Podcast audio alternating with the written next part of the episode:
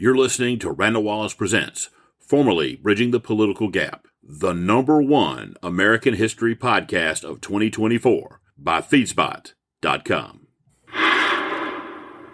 So Nixon called me. I told Erickson that last night, Smathers at noon today, and then Nixon just hung up. Said he wanted to make it abundantly clear that uh, he knew nothing about anybody had been talking to him, and he knew George Ball and some of the others, Humphrey people, were very gleeful and said they pulled all this off, but he knew that wasn't right, and that they were appealing to Hanoi, and it was naturally guessed to some of his friends who thought that uh, he might be harder on Hanoi than I was, therefore Hanoi ought to meet now. That some of his friends might think that I would be harder on South Vietnamese than he would be, but that that did not represent his view. Uh-huh. And that he was willing to go to Saigon, see Thieu immediately after the election, or to go to Paris, or to do anything that I asked him to do, or anything that you want him to do. Yeah, did you see him on Meet the Press? No, no. He said that on Meet the Press. All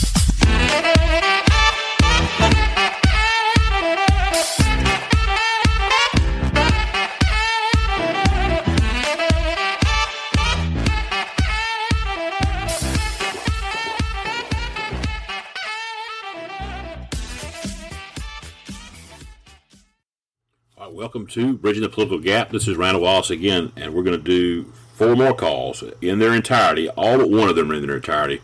I only have a portion of a one call with Dean Rusk, but uh, you're going to hear Senator Everett Dirksen, where uh, Lyndon Johnson talks to him, trying to send a message off to Richard Nixon about what's going on. Then President Nixon's going to call him, and they're going to have a long talk, and you're going to hear what Nixon's reaction to it is, and, and you're going to hear the whole call. Um, and that'll be followed up by a call right afterwards. That's the one that's not, and it's completely the whole call, but it's with Dean Rusk. And then finally, you'll have a call that is uh, Dean Rusk and Clark Clifford, who is the defense secretary, I think, at this point, um, and had been an advisor, longtime friend of President Johnson's. And they're going to discuss what to do because there's a story brewing um, in Vietnam about from the Christian Science Monitor that if you watch the Rachel Maddow show, you heard them talking about it. So they're they're discussing uh, what to say and uh, and how to handle that. So, but it is about this this situation, um, and so you're going to hear them all in their entirety, and you can use that to make up your mind from there.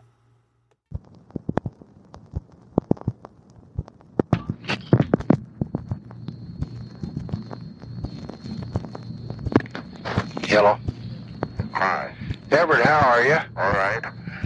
Uh, I want to talk to you as a friend and very confidentially because I think that we're we uh, skirting on dangerous ground, and I thought I ought to give you the facts, and uh, you ought to uh, pass them on if you choose. If you don't, why, then I will a little later. Yeah. Uh, we have uh, on October the 13th uh, an agreement with uh, Thieu and Ky concerning the bombing halt. Yeah. Uh, at that time, uh, President Thieu stressed, quote, there must not be a long delay. Yeah. That is a delay between the halt and the conference. Yeah. On October the 15th, Thieu agreed to a proposal that uh, we had worked out of 36 hours. Yeah. On October the 23rd, after the North Vietnamese demanded two or three weeks, Yeah. Thieu reluctantly agreed to three days delay. On October the 28th, we agreed on a joint announcement. Yeah. Bunker and Abrams reached an explicit agreement with Thieu that the gap between the bombing and the talks would be two or three days, Yeah. with three days the outer limit. Yeah. Uh, both Thieu and Ky stressed on us the importance of a minimum delay. Yeah. Then we got some of our friends involved. Uh-huh. Uh, some of it your old China crowd. Yeah. And uh, here's the latest latest uh, information we got. Uh, the uh, the agent says that uh, she's just they just talked to the boss in New Mexico, Uh-huh. and that he says that you must hold out. That uh, uh, just hold on until after the election. Now, uh, we know what Thieu is saying to them out there. Yeah. We we are we're pretty well informed on both ends. Yeah. Uh, Nixon's man traveling with him today said, uh, quote, that uh, he did not understand that Thieu was not aboard. Yeah. Did you see that? Did you see that? Uh, No, I don't think I did. Who was that, Harlow? uh, we don't know. We have no idea. Uh, he speaks through these unknown people. yeah. Now, we told uh, Nixon, as we told you, uh, that, uh, well, let me get the transcript. Uh, while this was going on, we went out to Thieu and talked to him and all of our allied countries, and they all tentatively agreed. Yeah. Now, since that agreement, we have had problems develop. First, there's been speeches that we ought to withdraw troops. Yeah. That was Humphrey and uh, uh, Bundy. Yeah. Or that we stop bombing without any obtaining anything in return. Yeah. Or some of our folks, including some of the old China lobby, are going to the Vietnamese embassy and saying, please notify the president that if he'll hold out till November the 2nd, they could get a better deal. Uh-huh. Now, I'm reading their hand, Everett. I don't want to get this in the campaign. That's right. And they oughtn't to be doing this. This is treason. I know. Uh, I don't know whether it's Laird. I don't know who it is that uh, is putting it out. But here is the UPI 48 that came in tonight. Yeah. And I'm calling you only after talking to Rusk and Clifford and all of them, who thought that somebody ought to be notified as to what's happening. Yeah. Here's the here's the Nixon release. A highly placed aide to Nixon said today, the South Vietnamese decision to boycott the Paris talks did not jibe with the confidential assurances given the three major candidates by Johnson. Uh-huh. We had the impression that all the diplomatic ducks were in a row, said the Nixon associate. Yeah. Now, I just read you what I told him. Yeah. And I told you that, and I told everybody else. Johnson got Nixon, Democratic candidate Humphrey, and third-party hopeful Wallace on a conference call about the bombing. Yeah. The advisor, Nixon's advisor, volunteered the GOP's candidate's reaction on the condition that he not be identified. Uh-huh. Nixon said the advisor felt that Saigon's refusal to attend the negotiation could jeopardize the military and the diplomatic situation in Vietnam Yeah. and reflect the credibility of this administration. Yeah. Now I can identify them because I know who's who's doing this. I don't want to identify it. I think it would shock America if a principal candidate was playing with a, a source like this uh, on a matter this important. Yeah. I don't want to do that. Yeah. But if they're going to put this kind of stuff out, uh, they ought to know that uh, uh, that that we know what they're doing. I know who they're talking to, and I know what they're saying. Yeah. And my judgment is that Nixon ought to play it just like he has all along. That I want to see peace come the first day we can. That it's not going to affect the election one way or the other. The conference is not even going to be held until after the election. Yeah. Uh, they have stopped shelling the cities. Yeah. They have uh, stopped uh, going across the DMZ. Yeah. Uh, we've had uh, we've had 24 hours of relative peace. Yeah. Now, if Nixon keeps the South Vietnamese away from the conference, Yeah. Well, that's going to be his responsibility. Up to this point, that's why they're not there. Yeah. I had them signed on board until this happened. Yeah. Okay. Well, now, what do you think we ought to do about it? Well, I better get in touch with him, I think, and tell him about it. I think you better tell him that his people are saying to these folks that uh, they oughtn't to go through this meeting. Now, if they don't go through the meeting, it's not going to be me that's hurt. I think it's going to be whoever's elected, and maybe my guess him. Yeah. And I think they're making a very serious mistake. And I don't want to. I don't want to uh, say this. Yeah. And you're the only one I'm going to say it to. Yeah. I understood they were in Texas tonight.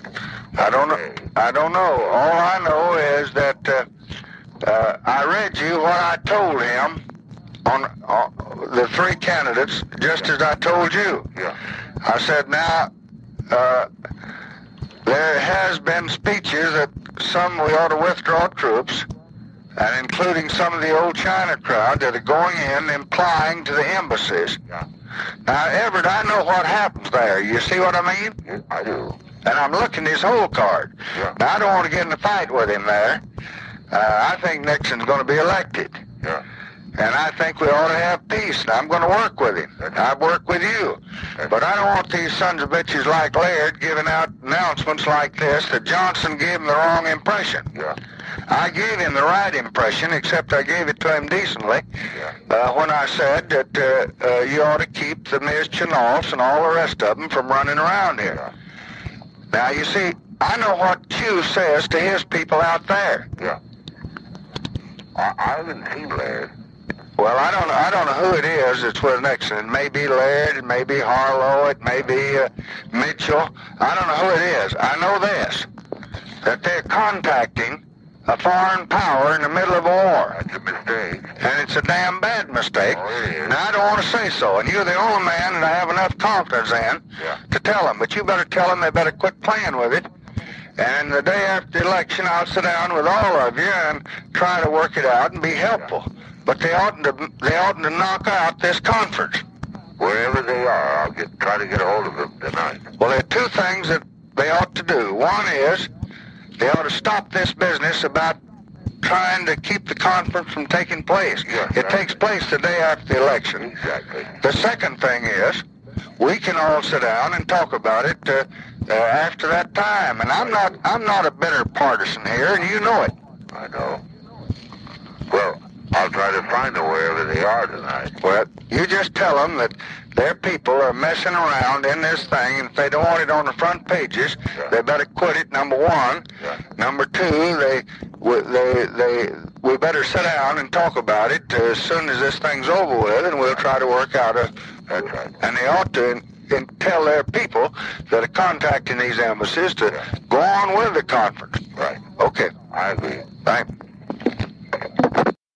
Now, part of the folk, folklore around uh, this Chennault affair and Nixon's cover up is that he, had, he launched a cover up on Meet the Press uh, before he called President Johnson. But the truth is that Nixon had not done these shows, uh, the national shows, at all during the campaign. So he had agreed finally because, frankly, Hubert Humphrey was now surging in the polls, and so this thing was going to get was getting super close. To do two of them, Face the Nation uh, on the 27th of October, and the Meet the Press uh, show that was the weekend before. And this was largely to, to get out of that scripted uh, uh, format that he had been doing because they had been very much more scripted this time than they had been in 1960. I guess you you know you learn from past mistakes. But anyway, he gets on and does this show, and to show you that there was nothing because there's a, there's sort of this implied that he came on Meet the Press to do nothing but undo, uh, you know, keep Lyndon Johnson at bay. But the truth is, he agreed to do this uh, because they'd been after him for a while, and the election was tightening up. And here's here's the producer. Before we go to the phone call with uh, President Johnson, here's the producer of Meet the Press talking about the show and, frankly, how well President Nixon did on. it. the Nixon interview in 68, the Sunday before the election on Tuesday, was probably significant. He had declined to do interviews for the whole campaign for a program such as Meet the Press. He they did some setup interviews of their own. They would pick the audience and they would tape it and offer it to local programs around the country. But he did not do any of the big national programs, and we had hounded him and urged and urged. And I remember a woman calling up, and I took the telephone call one time and just lambasting Meet the Press because we had had not interviewed Nixon. And I said, we would love to interview Mr. Nixon, but he has declined to go on. Repeated invitations have gone to him. She said, What? And I said, Yes, he just does not want to do that. And she said, Well, I know some of those people. I'm going to talk to them. That's outrageous if you won't do it. and they did decide, I don't think it had anything to do with this particular woman because this was probably a few weeks before. But finally, at the toward the end of the campaign, his uh, Frank Shakespeare, who was his television advisor, decided he probably had made a mistake by not being available on some of these shows, and he agreed to do two. I think he did Face the Nation a week before the election, and scheduled Meet the Press, which was the, the Sunday before, which was the choice time. He was going to be in California, and we had to go out there to do it, but we eagerly did that. And I remembered, uh, well, there were a number of reporters who were going to be there. I don't know if we took any, but sometimes we would pay expenses for reporters to go. One of the reporters who was on the panel out there was Haynes Johnson, a Nobel Prize winning uh, writer uh, who was with the Washington Post, and he traveled right after the show went through the South, he said, for the last day or so of the campaign. And he said he heard many favorable comments about how Nixon had done on that program and that he really thought it was conceivable that could have made the difference in the election. You never really know, you can't prove, but it, it certainly uh, we thought that Nixon handled himself quite well on that show. And I know Frank Shakespeare has said it was the one mistake he felt they had made in the campaign was not to have done some interviews uh, such as this earlier. I guess people did start to resent the contrived programs that, that they had been presenting as as press interviews. You just can't interview yourself, which in essence is what they were doing. Hello. Uh, Mr. President? Yes. This is Dick Nixon. Yes, Dick. I just want you to know that I got a report from Everett Dirksen with regard to your call. And uh, I uh, just went on Meet the Press. And I uh, said that uh, on Meet the Press that uh, I had uh, given you my personal assurance that uh, I would do everything possible to cooperate both before the election and if elected after the election. And that if you felt, uh, the Secretary of State felt uh, that anything would be useful that I could do, that I would do it, that I felt Hanoi, I felt Saigon should come to the, con- to the conference table, uh, that I would, uh, if you felt it was necessary, go there or go to Paris, anything you wanted. I just wanted you to know that uh, I feel very, very strongly about this, and uh, any uh, any uh, rumblings around about uh, somebody uh, trying to uh, sabotage the Saigon government's attitude, they certainly have no, absolutely no credibility as far as I'm concerned. That's, that's, I'm very happy to hear that, Dick, because that is taking place. Now, here's here's the history of it. I didn't want to call you, but I wanted you. I wanted you to know what happened. Uh, uh, the UPI ran a story, quoting, I guess it was Frank, that a highly placed aide to Nixon said today the South Vietnamese decision to boycott the Paris talks did not jibe with the assurances given the major presidential candidates by Johnson. Uh, then it says Nixon said the advisor felt that Saigon's refusal to attend the expanded negotiation could jeopardize the military and diplomatic situation in Vietnam and domestically reflect the credibility of the administration's action to halt the uh, bombing in North Vietnam. Now, I went back. I want to give you the dates of these things. Uh, this has been going on, as I told you before, since June on this three point basis. Number one, that they take the GVN into the conference, and two and three, that they not shell the cities and that they they, they not abuse the DMZ. We knew we could never get them to agree to it. You asked me one time, do they have to agree to all three? And I said, I don't want to put it that way, but they have to know that if they do it, we'll resume the bombing. Now, I don't know what led them to this, but in the early part of October, they came in and said, now, if we would let the GVN come in, would you need anything else? What else would you need? Well, of course, we came back with these other points. They ran off then to Hanoi. I thought it was because uh, they had heard some speeches made in this country that indicated that uh, uh, that was to their interest and that they just wouldn't take it up. Right. I told you all that in effect in the October the 15th talk, these three points. Now, the other day we we had, we had talked to Thieu on October the 13th and stressed that we had to have these points, and he agreed. On October the 15th, we reviewed it with him again, and he bought the 36-hour period between the stopping the bombing and the conference. On October the 23rd, he agreed to a three-day delay. On October the 28th, we agreed to the communique that we would both make a joint announcement Right. when and if uh, we could clear it with them, get them signed on. Then the traffic goes out that uh, Nixon will do better by you. Now that goes to Thieu. I don't. I, I didn't say, as I said to you the other day, I didn't say that you that with your knowledge. I hope it wasn't. Huh? But uh, uh, as a matter of fact, I'm not privy to the, what you were doing, of course. But well, the whole point is this. I think one thing we have to understand here is that you know and I know that uh, within the there's there's a hawk dove complex out there as there is here, uh, and that uh, everybody's been saying, well, now after the election, what will happen? And of course, there is some some thought that Hanoi would rather deal now than deal later. Oh, yes. They, Yeah. they think Nixon will be tougher, and I understand that, and I think that's one of the reasons you felt you had to go forward with the pause. But my point that I'm making is this: that my God, I would never do anything to to to encourage Hanoi, I mean Saigon, not to come to the table because basically that was what you got out of your bombing pause. That, that God, we want them over at Paris. We've got to get them to Paris, or you can't have a peace.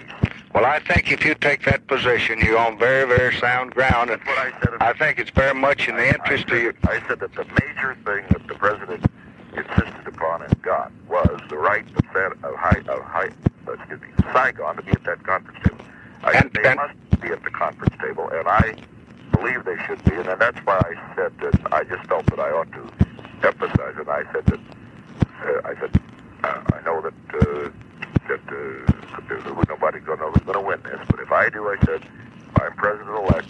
I personally pledged to President Johnson I would do anything, and I want to amplify that by emphasize it by saying that I will do if he and Secretary Rusk indicate that my presence in Paris or Saigon, and if I want you to know I'll do that. I go out there and talk to you if it's Uh, necessary. Well, I think I, I, or whatever you want. my judgment is now that from what I see and hear, uh, oh, let me read you what I said to you the other day, though, because apparently I don't know whether whether uh, you remembered or not. While this was going on, talking of these moves on these three points, we had gone out and talked to all of our allied countries, Yeah. and they tentatively agreed. Now, since that time, with our campaign going on here, we have had some minor problems develop. First, there have been some speeches that we ought to withdraw troops, or that we should stop the bombing without obtaining anything in return.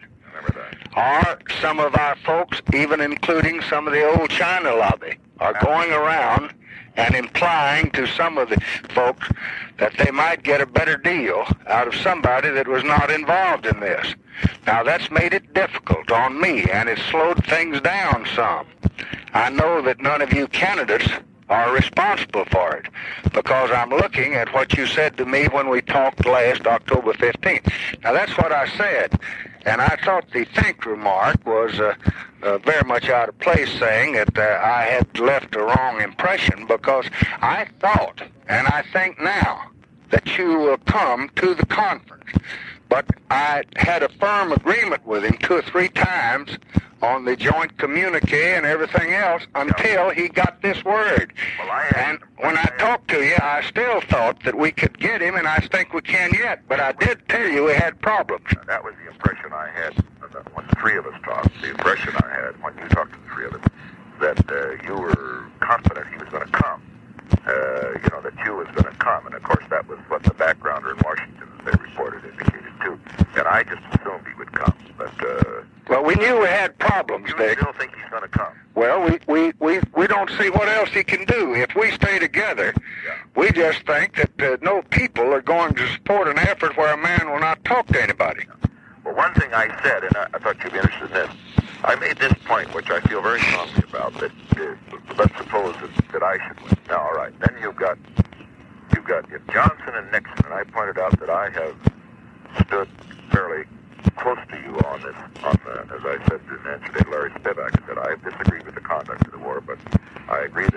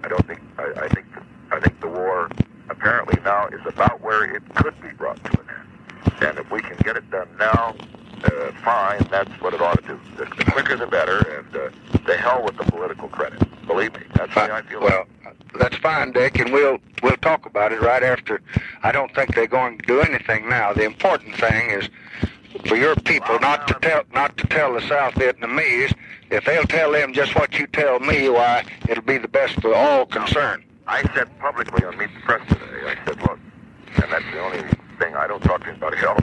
I said publicly, I said the South Vietnam ought to come to the conference table, and then if the president feels that I could be helpful in getting them to come, I'll go there. Yes, well, that's fine. Now, you tell Brother Finch that I told all of you the other day that we did have problems with these folks, Yeah. and just uh, what I said, because I didn't mislead you all. I told you that we had to. You Uh, didn't mislead me. I told I told the press today. I said that I felt that uh, I got the impression that they were coming. We we all want them to come and hope they'll come and really believe they'll come. rather thought that was, I just don't think they can. But I it's really a question of when they'll come. That's right. I said, now this has made it difficult, and it slowed things down a bit. I don't, I know that none of you candidates are responsible for it. Because I'm looking at the transcript, and then I said the vice president said, when I asked for comments, thanks much. Mr. Nixon said, well, as you know, this is consistent with my position. I made it very clear I'll make no statements undercut the negotiation. So we'll stay right on that and hope that this thing works out. Then Mr. Wallace said, quote, Mr. President, that's my position all along. You stated it, and I agree with you, that we shouldn't play politics so it might foul up the negotiations, unquote. And it, Incidentally, Wallace has been very good at that. yes, he has. Both of you. I gave you the three quotes. He has popped off, but Wallace has been good. well, I I didn't want uh, when they said Nixon said the advi- Nixon, comma said the advisor felt that Saigon's refusal to attend would jeopardize the diplomatic situation and reflect the credibility on the administration's action. That's his point. that his highly placed aide said the South Vietnamese decision to boycott did not jibe with the president's assurances. I, I, I, I hit that right in the nose today. The, Herb Kaplow of NBC asked me the question.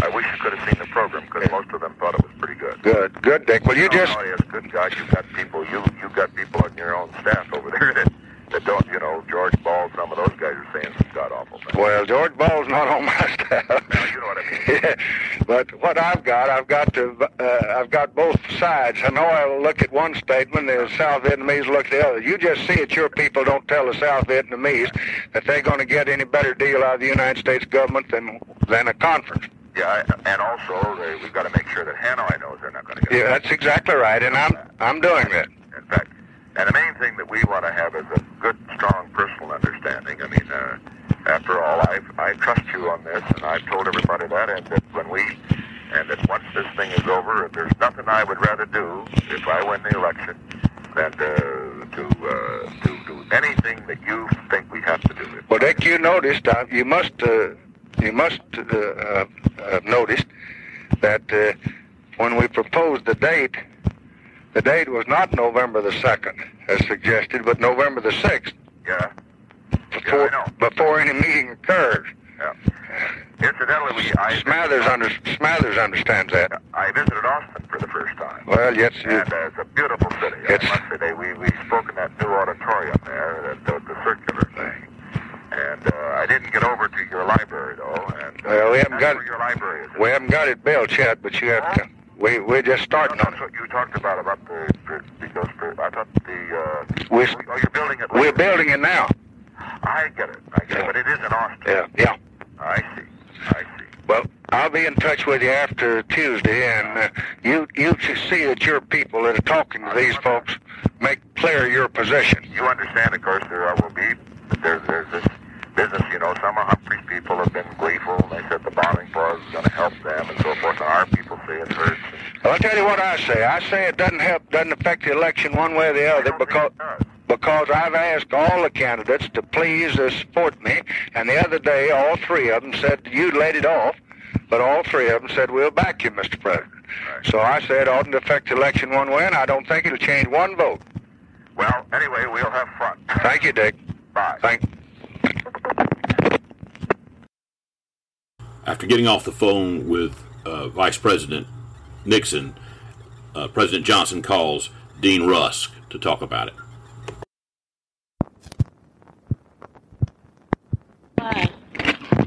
Generally that Nixon ought to tell his people to quit sending word out that'd be better for him, and he ought to just stay with the position he'd taken all along. He said Nixon's very distressed by what I told Dirksen about this China lobby.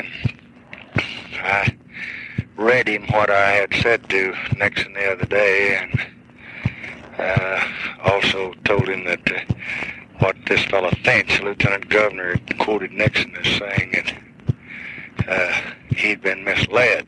Right.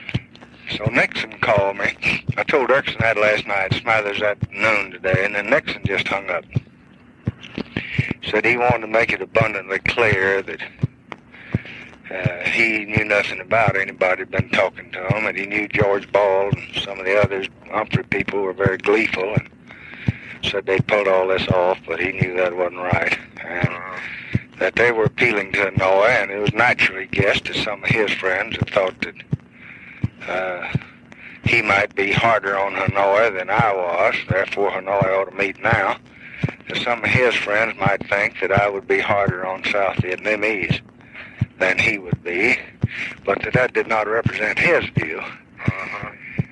And that he was willing to go to Saigon, see Thieu immediately after the election, or to go to Paris, or to do anything that I asked him to do, or anything that you want him to do. Yeah, did you see him on Meet the Press? No, no. He said that on Meet the Press. That he wanted to be sure that that there's just one voice, and that he felt they were about out of the war, and he thought it could be wound up, and so on and so forth. So I told him that I hoped that his position would be with all of his people. Tell him to quit telling any of the sympathizers, one way or the other, that there was but one American position. That's one we'd taken, and he supported it. And he said, all right, he would do that. Uh-huh. Now, I don't know whether he knows. And I don't want to question his sincerity, whether he knows what they're doing or not, but it's pretty obvious to me that they've had their effect. Yeah. Does Smathers say anything about what effect it's having down his way? No, he didn't think it had any effect one way or the other. He said a lot of people thought it was political, that we had done it for political reasons. Yeah. And I think everybody I've talked to here, I thought they would interpret it that way, and I think a good many have. Yeah. I saw the leading papers here yesterday morning. I had the lead editorial saying that they were disappointed in me that I would hold out this long, but then I would cave in to the NLF the day before election and things of that kind. Yeah. And um, I I went into it, my eyes open. I knew that uh, they would charge that, uh, and uh, the other side would charge it after the election. And I just thought we had to take it up while we had it, if we could get it. But I uh, myself that, that any of this is going to change. I don't think it's going to change a hundred votes. Yeah. But I think a lot of people think that that motivates us. Yeah. That's the question. Now, how do you see it as as of now? Well, I um, uh, I don't know how to estimate the, the effect here. My guess is, as I said in the press conference the other day, I don't think it's going to have much effect. Um, but I don't I don't really think there's much we can do to change the situation between now and Tuesday. In any event, I don't think there's chance of getting uh, Saigon to announce publicly during the day tomorrow that they're going to Paris, that kind of thing. I told Nixon today, and I think I'm right. I said we thought that you would come to this conference, and he had signed on two or three times, even to the joint communique. Yeah. But we knew we had problems, and I stated to you that we had problems, and I read him the paragraph where I said even the, uh, the old China lobby's operating again and causing us some problems out there. And he I said, don't the press. He absolves you personally of any uh, uh, motives of this sort. Uh, he managed to get in what some of his advisors had said, and he, he said he'd disassociate himself from them. And, and then he said he'd go to, he, he thought that Saigon ought to go to the table in Paris, that he was willing to go to Paris or to Saigon or do anything else that you wanted him to after the election. Um, that he, he, he thought you were doing the right thing and that uh, he, he was supporting you on it. But he managed to get in these other little wrinkles. yes, I don't think they say these things without his knowledge. Yeah. Of course, uh, Well, certainly not without Agnew's knowledge. I thought there's some cutouts there somewhere. Uh, it was uh, was Agnew doing the telephoning from uh, New Mexico? That's Walt. Uh, Walt said he was the only top man in New Mexico that he could find that his Agnew was in New Mexico. And if he if he did do this uh, just after my telephone call with him, then he and I have got a problem. Did he call you from New Mexico? I don't know where he called me from because I didn't uh, I didn't have to check that with him at the time. I thought nothing of it. Have other information. See if your operator hadn't got that tomorrow. All right, see if I can. Uh, well, what do we do now? Just say nothing? I would think we uh, we ought to hunker down and say nothing at this point. What about size uh, talk today? What do you think about that? Um, well, fine, Abel, uh, of course, embarrassed by this situation, but uh, and it's obvious I think that Hanoi is gloating a little bit over this over this situation. But uh, I think Hanoi, that uh, Harriman and Cy ought to relax a bit till we get it straightened out and not uh, not feel defensive because we've uh, we've done everything that we said we were going to do, and if we don't collect our side of it quite as soon as we hope to, that Hanoi can doesn't have to. Uh, to uh, we don't have to take anything from Hanoi on that. Didn't we have an agreement with Hanoi on the 6th? Uh, yes, they were ready to meet on the That sixth. cable indicated today that they didn't, I thought that they didn't understand. They, they were angry because I mentioned the 6th. Oh, well, I, I, I wouldn't pay attention to that. But no, but we, uh, we indicated not before the 6th. yes, that's what I thought. That's right, yeah. Is that what I said in the speech? Uh, that's right. That, they'd be, that the GVN would be, would be free to be there on the 6th. And uh, they had agreed uh, on a sooner date than that, so they had no, no leg to stand on on that. Hmm. As we said, that's fine. If they don't like that, what do they want us to do? Start, start the bombing again? if the deal breaks off on something like that. Are Cy and uh, Averell irritated us? No, I think, uh, first place, um, they've had as strenuous a week as we have. They've been on the phone 24 hours a day, and uh, I think both of them are a little tired at this point. But uh, they are disappointed as we are, and since they're the ones that have to face these fellows across the table, uh, I think they feel a little embarrassment, uh, which a professional negotiator should not feel, but I think they do. It's inevitable they would, I think. I guess they're giving South Vietnam a little hell. Well, I expect they have some strong thoughts about South Vietnam, yeah. Do you what do you what do you think going to do? Do you think that I think he's coming to the table just uh, regardless of which one of these fellows is nominated, is elected. I think that if, that uh, he will come to the table when Nixon uh, says, I'm with the president, I'm, I want you to do what he wants you to do. Or if Humphrey's elected, he'll come to the table because he has no other alternative. I think he'll come. I think you ought to see that that transcript of Meet the Press goes out to Bunker. Right, Nixon Meet the Press. right. What do you think I say? Just I got watching things, and I I'm not going to say anything when I get back to Washington. I don't think I'd make any statement from down there on this. I'm not going to make any, but I'll be running into hundreds of reporters. I'm speaking at four o'clock. I think you can just tell them that um, in the last uh, hours that uh, the matter became uh, this matter came unhooked. Uh, we had a we had a good solid agreement uh, uh, with uh, the South Vietnamese, but then they had some internal problems of their own uh, on these secondary questions. And uh, at the very the very closing hours, uh, the, the arrangements came unhooked. But we had been working with them and in full agreement with them for about uh, for, for several weeks before this. Okay, thank you. All right. Are some rumors that are going to start to go around uh, about this in Vietnam um, because you know no one's really disputed much about whether Mrs. Chennault was trying to do some things. So, uh, the Christian Science Monitor, a, a newspaper at the time or a magazine or whatever, uh, was tr- fishing the story around, and that led to President Johnson having a, a conference call with Dean Rusk and Clark Clifford, and you learn a little bit about the technology of the '60s because, uh, unlike today, they're having a little trouble hearing each other. But you'll listen to this call as they discuss how to handle this story.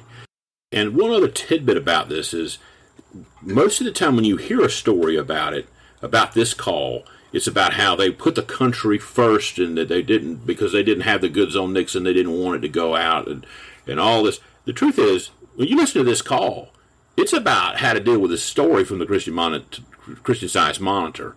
It's not some great strategy session about how to deal with President Nixon.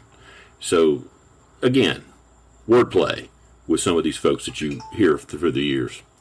And when they're done, uh, we'll move in our next episode back into real time uh, from the from our series on the upheaval of 1968, and we'll begin as the campaign closes in on the final stretch. And once the election's over, there'll be another set of calls uh, that we'll have for you between President uh, Johnson and President-elect Nixon, and then a call between President Johnson and Democratic Senator from Florida George Smathers, which will feature what I have kind of labeled as the unsmoking gun of the Chennault affair, and it will leave you with a question or two. Anyway, that is on our next episode of Bridging the Political Gap.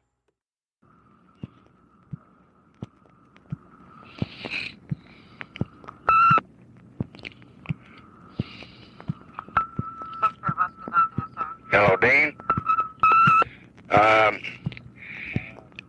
I uh, I think you and Clark and uh, Walt ought to meet on this uh, uh, Saville Davis thing, and uh, uh, it concerns me a great deal. I don't want to uh, be in the position of being a McCarthy. Uh, I don't know much more than I told the candidates themselves the other day, which my notes will reflect there, namely that uh, these folks had tentatively agreed out there to go along, and then uh, uh, they started having doubts because uh, we had reports of uh, some folks, the old China lobby, contacting embassies, etc. Now, I can't get much more specific than that. A, because of the sensitivity of the source, Right. and B, because of the uh, limited uh, uh, nature of the information. Uh, I told Smathers that, Senator Smathers, who called uh, saying that he understood from what I told Dirksen that I was likely to uh, make public uh, this information if uh, it were confirmed and if they kept interfering with it. Uh, I also told Dirksen that uh, I believe that the friends of uh, one of the candidates was uh, reporting uh, to the folks out there that uh, they ought to wait. Right. I did that on the basis of two things. One, uh, the intercept from the ambassador Right. uh, saying that uh, uh, he had had a call and the boss said wait and so forth.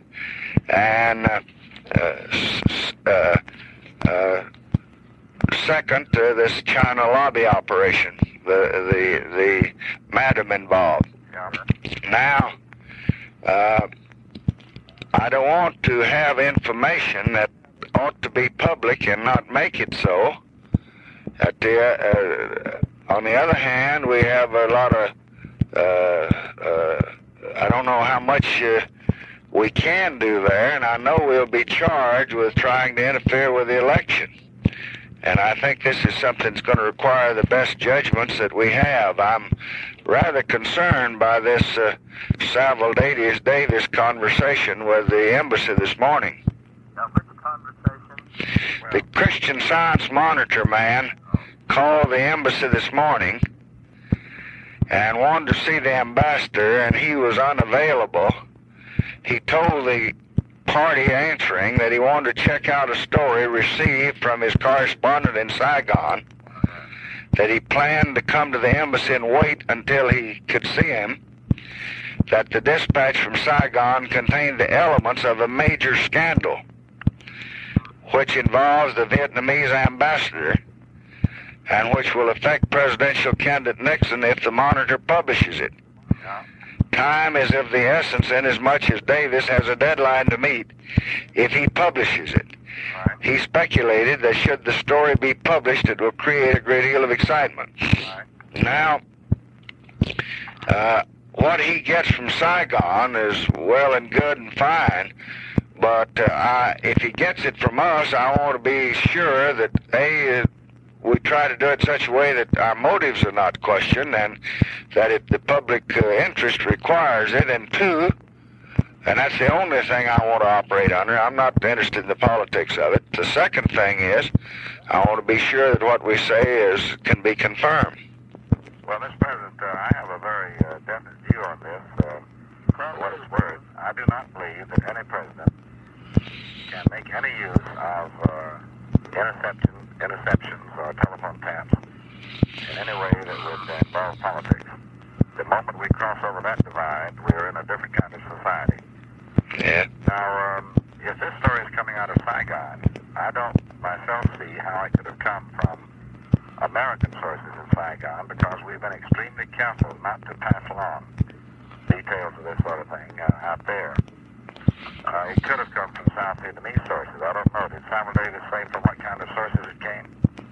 No, he just uh, he just says that uh, uh, he informed the ambassador he wanted to check out a story received from a correspondent in Saigon, Right. and he planned to come to the embassy and wait for the ambassador to see him. Now he has also tried to see the White House. Well, I would uh, I would think that we are that since um, since we are not involved in any contacts that the Republicans might have had uh, with the South Vietnamese ambassador, that this is a matter on which only the Republicans could comment, and that we we stay out of it completely. I really think it would be um, very unwise. I mean, we we get a lot of information through these special channels that we don't make public. Um, I mean, for example, some of the uh, malfeasances of senators and congressmen and other people that we don't make public. Um, and I think I think that we must uh, continue to respect the uh, classification of that kind of material. And uh, I think that all, all, all we all we can say is that um, that uh, uh, we're not going to comment on such matters. That's for that's for others to comment on if they have anything to say on it. Uh, but to be very sure that we ourselves are not ourselves putting out this story. Clark, do you have any reaction? Uh, I couldn't. I could not hear what Dean said. I can't hear whoever that is. I can hear the president very clearly, but I, all I can hear is Dean's voice, but I can't get his words. Well, Dean just says he doesn't he doesn't think that we can uh, confirm or say anything or have any comment in connection with it on the basis the sensitivity of the information. Well, I, I would think there'd be a good deal of merit to that. I'd go on to another reason also, and that is I think that some elements of the story are so shocking in their nature that I'm wondering whether it would be good for the country to disclose the story and then possibly have a certain individual elected. It could cast his whole administration under such doubt that I would think it would be inimical to our country's interests. Well, I have no doubt about that, but what about the story being published and our knowing of it and our our being charged with hushing it or something?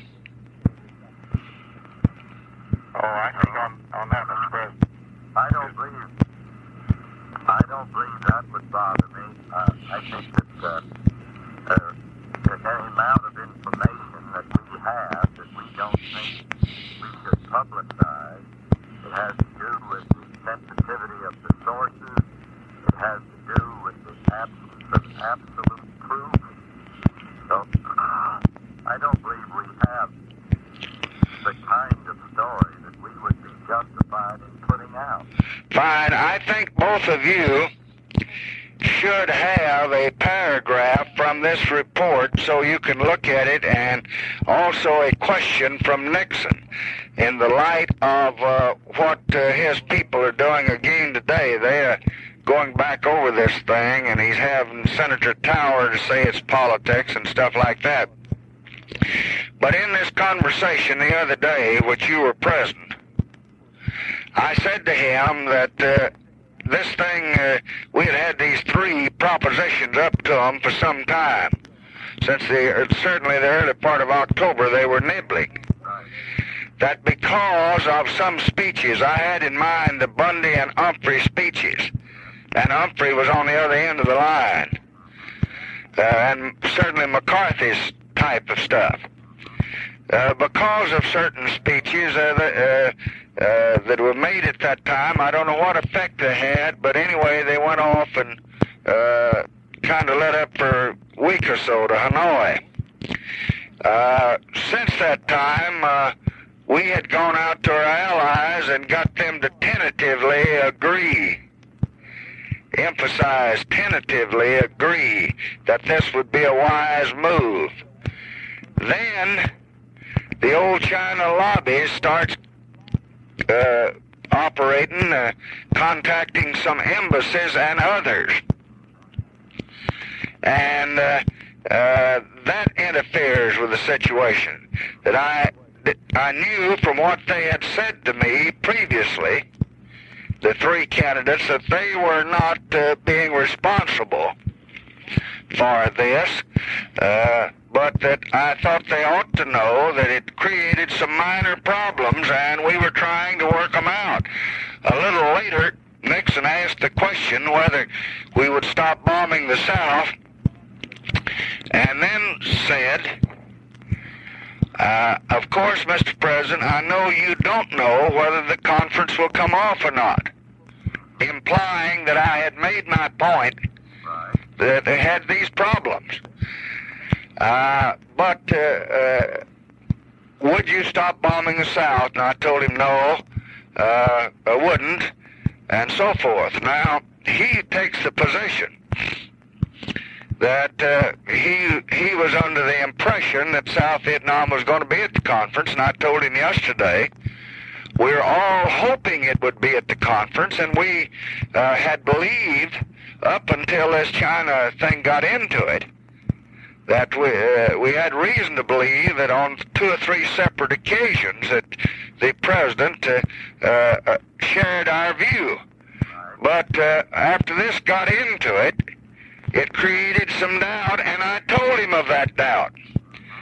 uh, he would keep running away from it. I remind him that a time or two. Uh, I noticed that uh, a little bit later, uh, uh, he he said in uh, California uh, something that uh, kind of confirmed what he said on Meet the Press, that all of us thought South Vietnamese would be there and so forth, but he didn't say that he had been warned. Now, he has been warned. Yeah, it may be a little too strong a word for it. But we told him we did have a problem with it, and he knew that. And I confirmed that with Humphrey yesterday, too. So I think, Walt, you ought to get, uh, uh, I'll get Jim Jones to put on the wire to you, Walt, the two paragraphs I have in mind.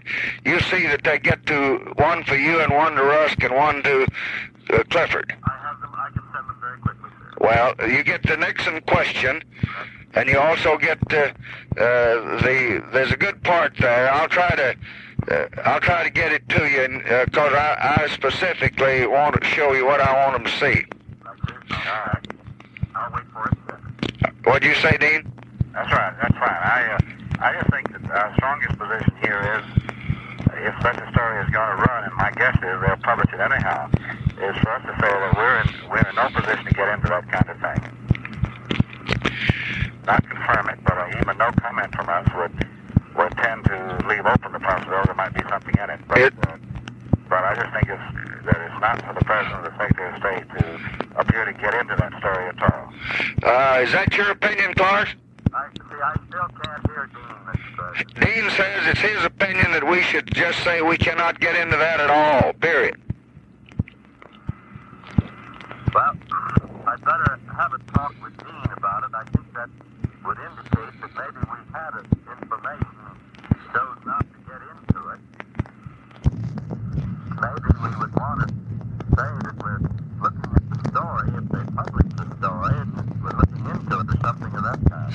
Why don't I, after we hang up, why don't I talk to Dean directly? Then I can hear it. You do that, and uh, I can't hear Clark from here, so that Okay, you do that, and I'll get this information to you, and you three get together right away, and I will proceed on the assumption that uh, we just do nothing and say nothing and stay out of it, and you all do the same thing, and I don't think Walt should see Saville Davis. He wants to see Walt now. I told him that I would not see him, sir. That's My good. secretary told him I would not. Okay. Okay. All right. Okay. Are you still on, Walt?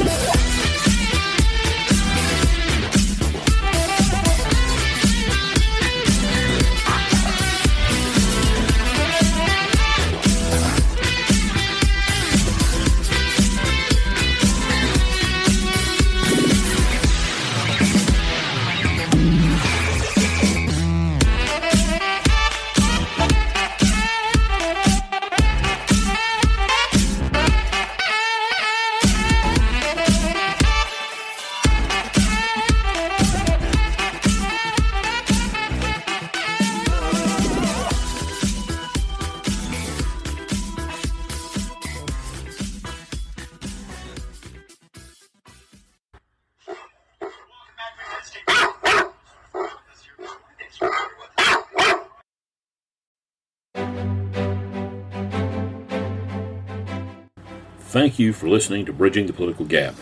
If you've liked what you've heard, please share it. And we would love to hear from you and your thoughts on, on our show. So if you'd like to, please leave a review wherever you get your podcast. And until next time, thanks again, and so long for now.